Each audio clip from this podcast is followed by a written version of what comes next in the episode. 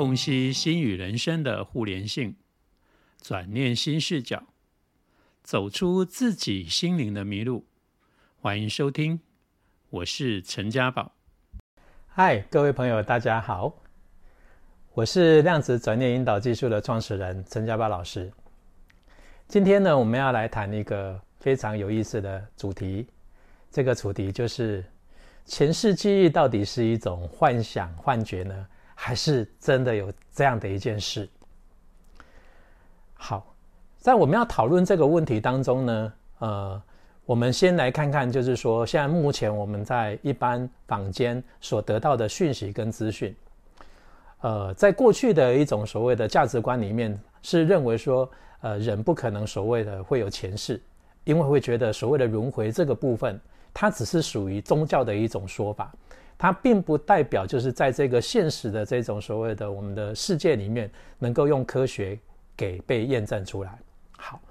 我们现在我们今天要谈论这个主题呢，我们希望用一个更开放的一种概念跟态度当中来探索，而不是用所谓的辩论的方式当中呃，来争所谓的谁对谁错或是到底存不存在的问题。因为我觉得如果用所谓的这种辩论的方式当中要去辩出说到底它是不是真实的，说真的这个东西当中，这个就很像是到底是先有鸡或先有蛋，你如何去证实是先有鸡出现才会产生这个蛋，还是先有蛋之后才能够产生的这个鸡。好，你没有办法就是在这一个部分当中，它因为有一个悖论在，我们用一个所谓的探讨的一种心态当中，我们来谈论这个问题。好好，我们先不谈说这个根源，我们先来谈记忆这个事情就好了。请问一下，你如何能够去界定甚至提出证据说你的记忆是正确的？所谓的记忆正确，不是说你记得清不清楚，你记得对不对，而是你的记忆能够证明你曾经有经历过那个过程，或是你现实上真的存在在那个时空跟那一个的过程跟那个遭遇上，你怎么去所谓的证实？当然现在有人会说我可以用拍照啊，我打个比方来讲好了，比如说你如何能够证明说你真的曾经去过的某一个国家地区旅游过、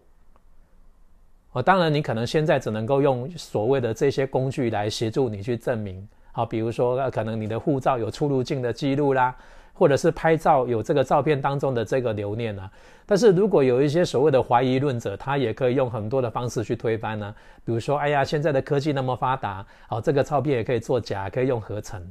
对不对？然后你那个护照当中也可以用某一种修图的软体当中去伪造一个这样的一个状况，我有没有看到真的你的那本护照里面上面有这个、哦、而且现在呢甚至连影像跟包括动态的影像当中、哦、都可以做某一种所谓的造假了、哦、现在不是前阵子网络上有一个证明吗、哦、就是说可以有一些就是用这种所谓的脸部辨识的方式当中，明明不是这个 A 在讲话，但是他可以把这个 A 的脸模拟然后套进去，然后把它录成一个录像，感觉上好像真的是那个 A 讲的这些话，做过了这件事，但事实上本尊真的没有去说过那些话，也没有参与过那样的事情。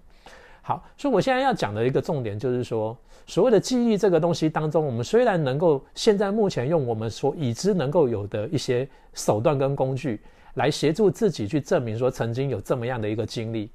但毕竟这个经历当中到底是真是假，只有谁最清楚，就当事人自己最清楚。说真的，不是当事人而言来讲，对他而言总是都会有一些所谓的怀疑，或者是说所谓的有一些不确定性，因为毕竟对于非当事人来讲，他不是跟你共处在那个时空，或者共处在那一个环境跟遭遇里面，他实在是很难去相信说你真的真实上有经历过那些事。所以呢，记忆这种东西当中就显现得非常的主观，就好像比如说呃，你现在告诉我说你 小, 小时候比如说六岁发生的某一些事情，你能不能非常的明确告诉我说那真的就是你曾经遭遇过的事？可是对你而言，你确实是栩栩如生。例如比如说你曾经在六岁的时候可能就是遭受过某一种重大的打击跟人生的一种伤害，那个记忆跟那个创伤是十分的、呃、真实，而且是十分的深刻。可是说真的，那个状况当中你如何去证实你真的有经历过那个过程？别人没有办法去替你证明，你也没有办法拿出一个非常具体的一个所谓的物证去证明。好，你只能够从某一些线索跟有一些所谓的证据去协助你支持还原当时你六岁的时候曾经遭遇到这样的事。这也就是为什么现在呢，所谓的呃，包括检察官在调查在查案当中会必须要抽丝剥茧，而且必须要那么辛苦，好去找很多的证据去把这个拼图还原出它原本它当时已经发生过的那个所谓的实质的状况，会有一些困难，原因道理在这里。因为这很多东西当中稍纵即逝，只有谁最清楚，只有当事人最清楚。所以我们现在也只能够用某一些科学仪器来做所谓的测谎，好来测试说到底这个人当时在讲这个事情当中，在回忆的这个往事跟这个过程当中，从他的情绪反应各方面来判断说他是不是有说谎。因为人的心是最没有办法去欺骗别人的，好，包括情绪跟感觉。当然你可能或许会说，现在有一些经过锻炼的类似像特工或情报人员，或许能够做很好的某一种克制、哦、那当然那是利用他自己的意识跟意念当中去加工，那是另当别论。但在一般一般的人来讲，好，他的情绪反应当中都能够代表的是一个证据，这个证据就是什么，他曾经有过这样的一种遭遇跟经历，在他的所谓的他认为的他的记忆当中，他确实是真实发生过。只不过要探讨一个问题，就是说当时他那一份记忆到底是不是代表着事实完整的真相，那这就是另当别论了。为什么？因为有时候每个人他的视角跟观点跟当时他所处的位置，他能够接触的层面，他对那个事情当中在当时当下那个时候他用什么样的观点，什么样的基础，什么样的条件当中去理解那件事，那又是另外一个层面的问题。好 OK， 好，我们只是回过头来单单指的所谓的记忆这件事。所以如果用我们这样的一个基础当中来讲的话，这个记忆它是属于一个人真的很私密，而且它是属于这个人他 真, 真正的一种所谓的记录，他内心的生命历程当中的一种记录。只是这种记录没有办法用非常很具体唯物的方式当中去把它排列出来。当然现在我们的科技发达，有些东西如果有的人懂得记录，还可以利用摄影录影或是拍照把它记录下来。但如果没有这种习惯的人，他真的没有办法留下任何痕迹，这唯一的痕迹只有在他的心中。所以如果由此可知，用这样的一个基础当中去看的话，那答案就会越来越明显。所谓的前世记忆到底是不是幻想，某个层面来讲是，但某个层面来讲不是。是的原因是因为，如果说他当时所遭遇的那个部分当中，他有某一个认知上是不完整的，好，你以结论来讲可以说是幻想，但并不代表那个遭遇或者那个过程跟当时的人事物是所谓的是不存在，或者是错的，或者是瞎编的，不能够用这样来去证明好它是瞎编的。只能说它对于当时某一种认知是有一种偏执，好，不是一个正确完整的一种想法。好，就打个比方，比如说我曾经在我童年的时候可能都有一个所谓的偏执的一个想法，就总认为说我好像呢是在家里面呢比较不受重视，或者是比较缺乏爱，或者是比较缺乏就父母亲关心的一个人。但是我这样的认知有代表当时实际的这些人他真正的想法跟真正他们所做的行为跟他们真正呃想要去执行的一个内容吗？不代表。后来我经过求证之后才发现说，我只是用某一种狭隘的经验来去偏执的认为他们应该就是忽略我、哦、然后我找了一些就是可能我没有办法满足的一些证据来证明说他们确实是比较忽略我，但并不代表他们真心或者是他们内心里面真正的意愿是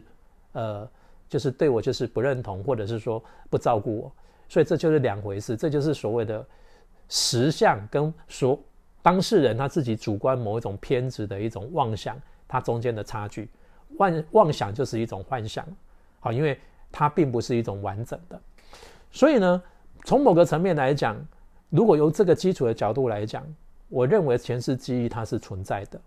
只是说这个前世记忆当中它是不是那么样的完整，或是那么是不是那么样的接近真实的一个实际状况，那当然这又是另外一个层面的事。好，有关这个部分当中还可以再探讨。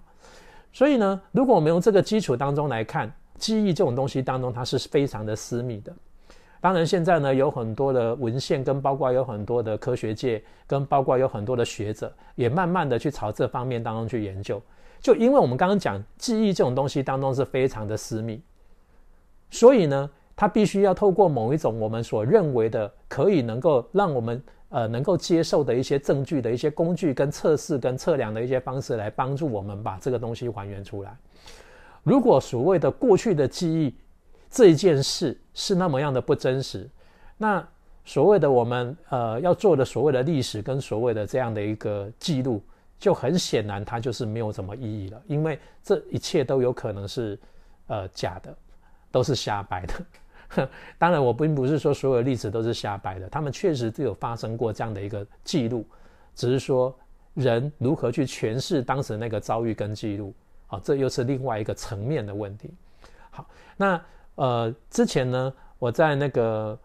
凤凤凰卫视呢，它有呃一系列的一种所谓的纪录片，这个纪录片呢是美美国他们当时呢呃花了非常多的费用、哦、然后去制作了这个一系列的纪录片，总共有四集，中间就有提到有关于前世记忆的这个部分。他们也找了很多当地非常知名有在大学任教的一些教授学者，他们实质上真的有去做这样的一种所谓的呃研究跟探访，包括很大量的证据去收集、啊、有关于所谓的前世轮回跟前世记忆的这个部分，它确实某个层面来讲它是存在的。好，只是说当然你如果说只是为了要执着说我们刚刚所讲的，你一定非得一定要有很多东西当中眼见为凭，你才要相信说它在不在，或者它是不是真的存在，那当然它还是有所谓的不足的地方，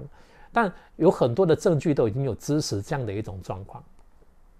那当然哦，我们今天所谈的说它到底这个前世记忆到底是不是幻想的这个话题，当然到这里就慢慢慢慢就越来越明显了。好，其实过去在早期的宗教跟人类的文明跟文化的一种所谓的信仰里面，是都有提到有关于就是转世这样的一个概念。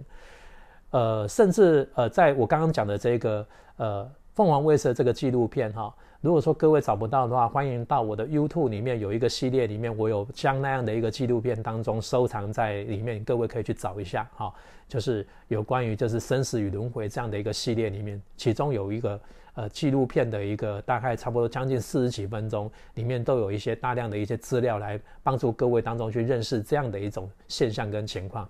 它里面曾经就有提到有一个环节说，在不同的呃，当时在一个呃，在以前的那个时代，几百年前呢，甚至呢几千年前呢，有时候在我们的地球上的很多的这个陆地啊，彼此之间是不相通的，甚至根本就没有足够的交通能力跟工具能够互相往来。可是他们这两个地区当中的有一些居民，根本就没有办法有互相能够做一些讯息跟文化上的交流。可是呢，分别在他们的原始文化里面的这个记录，都有过类似像轮回这样的一种所谓的记载，跟这样的说法，跟这样的一种认同度在。那这就让这些学者非常好奇跟纳闷的觉得，就是说，那既然是这样，为什么这些完全无法互相往来的这些种族都会留下类似像同样的一种认识跟一种观念呢？啊，这绝对不是凭空自己想象跟杜撰出来，是不是？是不是有一定实质上的一种发生，让这些人相信了有这样的一个过程跟这样的一个存在跟事实，而且它还不是只是偶发一次，一定是它有一定发生的几率，让这些人经过这些几率当中去相信这件事确实是真的会发生跟存在，它才有可能变成是一个文化，或者是一个所谓流传下来的一种所谓的我们讲说信仰也好，或者说所谓的习俗也好，哦、它都一定是有经过了某一个过程当中的验证，去证实它确实有这样的发生，它才能够被记录下来。它绝对不是说一个人突然一个幻幻想跟妄想，它就被记录下来，然后变成是大家这个民族通用的一个观念跟价值观。好，那我要谈这个东西当中，我的目的重点并不是要去争论到底前世到底是真是假，到底是不是存在。我要谈论的是有关记忆这个部分。因为这个记忆都代表着这个人在当时在那个处在那个时空跟那个环境在互动的过程当中，他如何去看待那件事，而且对那个价值对那个事情下了一个价值观跟一个判断，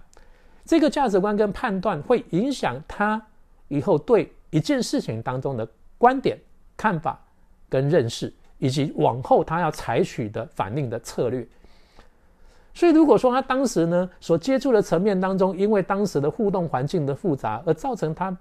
有一些盲点，而他误以为在这个盲点之下，他所看到的这个结论跟这个事实，就是一个一致性的一种规则，而把它判断为说未来它就是一个所谓生活的准则或法则。那会不会产生所谓我们讲的就偏差的行为跟偏差的价值观？这种偏差的行为跟价值观会产生什么样的问题？我们前面几集有提到，形成他的一个价值观，形成他的一个观点跟意识状态的时候，他在往后跟他互动的所有的人人群，或是他在实施对于这个环境，或者说对于这个社会，他所互动的模式就会产生某一种回馈的效应。这种互动跟回馈的效应很可能就会产生某一种所谓的不和谐的状况。可是当事人他并不明白这样的观点是不正确的，因为他都信以为真，当时他所建立的这个观点是正确无误的，所以他这个会影响到他往后在整个人生历程当中的判断，包括有类似的遭遇当中的一个处置的一种想法跟策略。当然啦，如果说这样的一种价值观当呃价值观当中，如果太根深蒂固存在它的潜意识，如果我们套一个，就是在延续刚刚前面讲的话题，也就是说，如果有所谓的转世轮回，而这个记忆是会跟着这样的一种过程当中，好像会辗转的储存，有点好像是类似像我今天如果用 iPhone 手机，那当我这个 iPhone 手机摔坏了，我的原本储存的这些记忆，将来我买了一支新手机，比如说我决定要换 Android 手机，虽然厂牌规格跟呃包括它的大小尺寸不一定是一样，但是这些资料是一样，好像转移过来之后，你试想一点，虽然外在的形体是不同的，但是内在的资料是没有改变的，所以我一样还是会用这个原本的内在资料当中，实现在现在新的规格的这个手机上继续去执行。当然如果是正确的程式，好的程式，当然这样子延续下来用当然是很好。好，那如果说它本身，如果这一个程式或是这样的一个逻辑它本身是有问题的呢，那很很显然就在往后，你虽然换了一个新的规格的一个手机，但是它在实施上或是在实践上很可能就会带来更多的一种状况，因为那个状况问题还是存在，它并没有因为你换了一个新的规格的手机而有所改变，因为它那个程式的模式并没有被改变，错误偏执的那个模式并没有被转换。好，所以这个又提到了所谓的觉醒这件事。所以呢，在呃，如果说以量子转念引导技术的观点来看，所谓的在回溯的过程，如果说是会触及到有关于前世记忆的这个部分，我们着重的角度不在于只是非常狭隘的只是要知道哦他前世发生了什么，或者他的身份是什么，哦来满足这样的一种好奇心，或者是变成是一种神秘现象。最重要我们是要了解说他当时他那个身份当中，他当时的五感跟他当时所的所处在的处境，到底那样的遭遇当中他形成他什么样的一种认识，他用什么样的观点，对他的内心的影响当中烙印的层面跟深度到底深还是浅，然后形成他往后在看待事情的某一种所谓的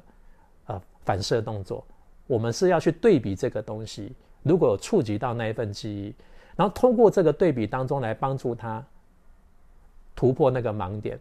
然后找出正确，就他当时呃太过于盲点狭隘的一个认识，找出真正的完整的事实，重新改变他的价值观跟观点，然后帮助他转念，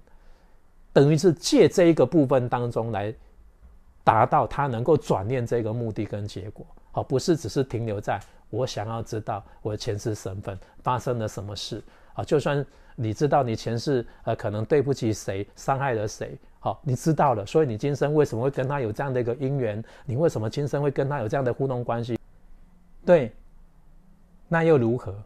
你知道这所有的一切，你知道你欠他，难道你就只永远只有这么狭隘的观点？就是说我过去因为我发现我做了对不起你的事情，我反省了，然后我现在来补偿，变成一种所谓的用补偿的方式，而不是说你在了解说你过去曾经做的这个事情，你到底是用什么样的一种价值观然后去做的那一些事情伤害到别人，你有没有真正的去反省那个真正的那个过程跟行为，还是说变成又是用在今生当中，你了解这一切当中，变成用一种赎罪的心态当中去回应？当然呢，你用赎罪的心态当中也没什么不好。为什么？因为它就只停留在某一个层次，这个层次就是哦，我欠你的我还你，也就是我们一笔勾销。可是问题是，对于你对生命真正的实相，你为什么当时在那个时候会用这样的价值观去做了一些伤害到当时那个人的一些行为的这个原因跟答案并没有找到？也就是说，你可能跟这个人是一笔勾销，但并不保证说你未来跟其他的人，或者是说一样又是跟这样同样的一个人，没有找出你真正的那种应该反省改变那个对实相认知的一种观点，你有可能会再重蹈覆辙。我不晓得各位有没有曾经有一种经验，就是说，呃，我可能知道我做了某一种行为不对了，我也知道说我不该这么做了，然后我也忏悔，我也愿意想要改。可是呢，隔一段时间当中，刚好碰到了某一种实质的情况当中，你自己又忍不住某一种诱惑，又想说又要去犯那个错，然后给自己很痛苦，而且甚至给自己找了一个找了很多很无奈的一种理由。然后结果后来又做了，啊，就像有些人，比如说他赌博，他也知道不对，可是呢，说他要戒赌，隔一段时间以后，他为什么又受不了诱惑，又有这个上瘾的这种瘾头？一样的道理，啊，不管是吸毒、赌博，还有甚至我们讲，就有的人会常劈腿，反正各种各种瘾都有可能产生在我们实际的生活。难道这些人？他知道他有那个瘾，在被逮到那个瘾的时候，难道他都没有认识到他自己的行为错误吗？可是为什么又再犯？因为他没有去找到那个瘾头背后为什么要支持他必须用那个所谓的上瘾的行为来满足让自己有安全感的那个理由跟那个答案没有找到，那个偏执的扭曲信念没有找到，所以他没有办法帮自己转念跟翻转。所以即便我知道我的我的错误，我去反省了，但我依旧还是改不了，所以就永远停留在江山易改本性难移的状态，所以就这样周而复始。这样持续下去，如果时间一久，会让一个人非常有挫折感，甚至就会开始自己自我放弃，因为他认为我已经没有救了，因为我就是这一副模样，好，我怎么样我已经努力改变了，但是我还是改变不了我自己。我想这个可能各位都常常呃，在过去的经验里面，或多或少都曾经有过我刚刚讲的这种心境跟遭遇过。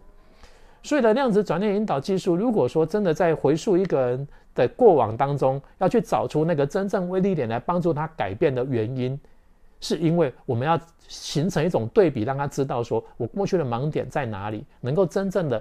透过这个对比去帮助他找到答案。并不是只是满足说我只知道说哦，我过去发生了什么，或者是我的前世曾经啊、呃、是什么样的身份，做过哪些事。嗯，这个说真的，这个只是第一步，它并不是真正答案的原因，这也不是量子转念引导技术当中真正要做的。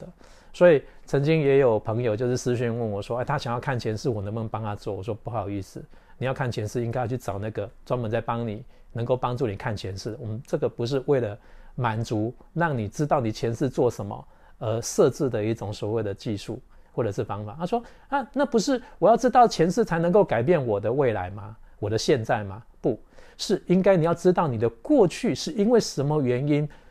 犯下的那个行为而造成了一种痛苦的原因，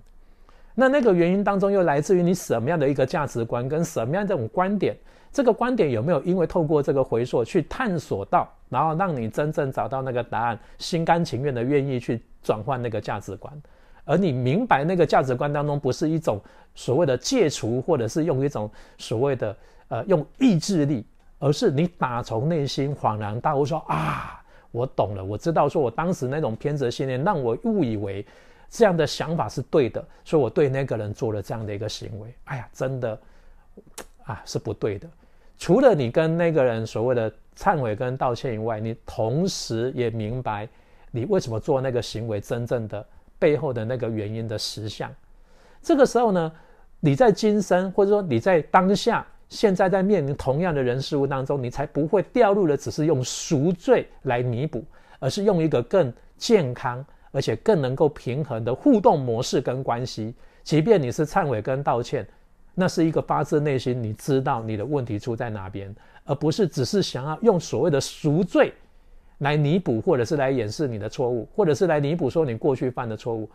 你你弥补了没有错，是需要补偿。那补偿了之后呢，你的问题找到了吗？还是你觉得说我用弥补来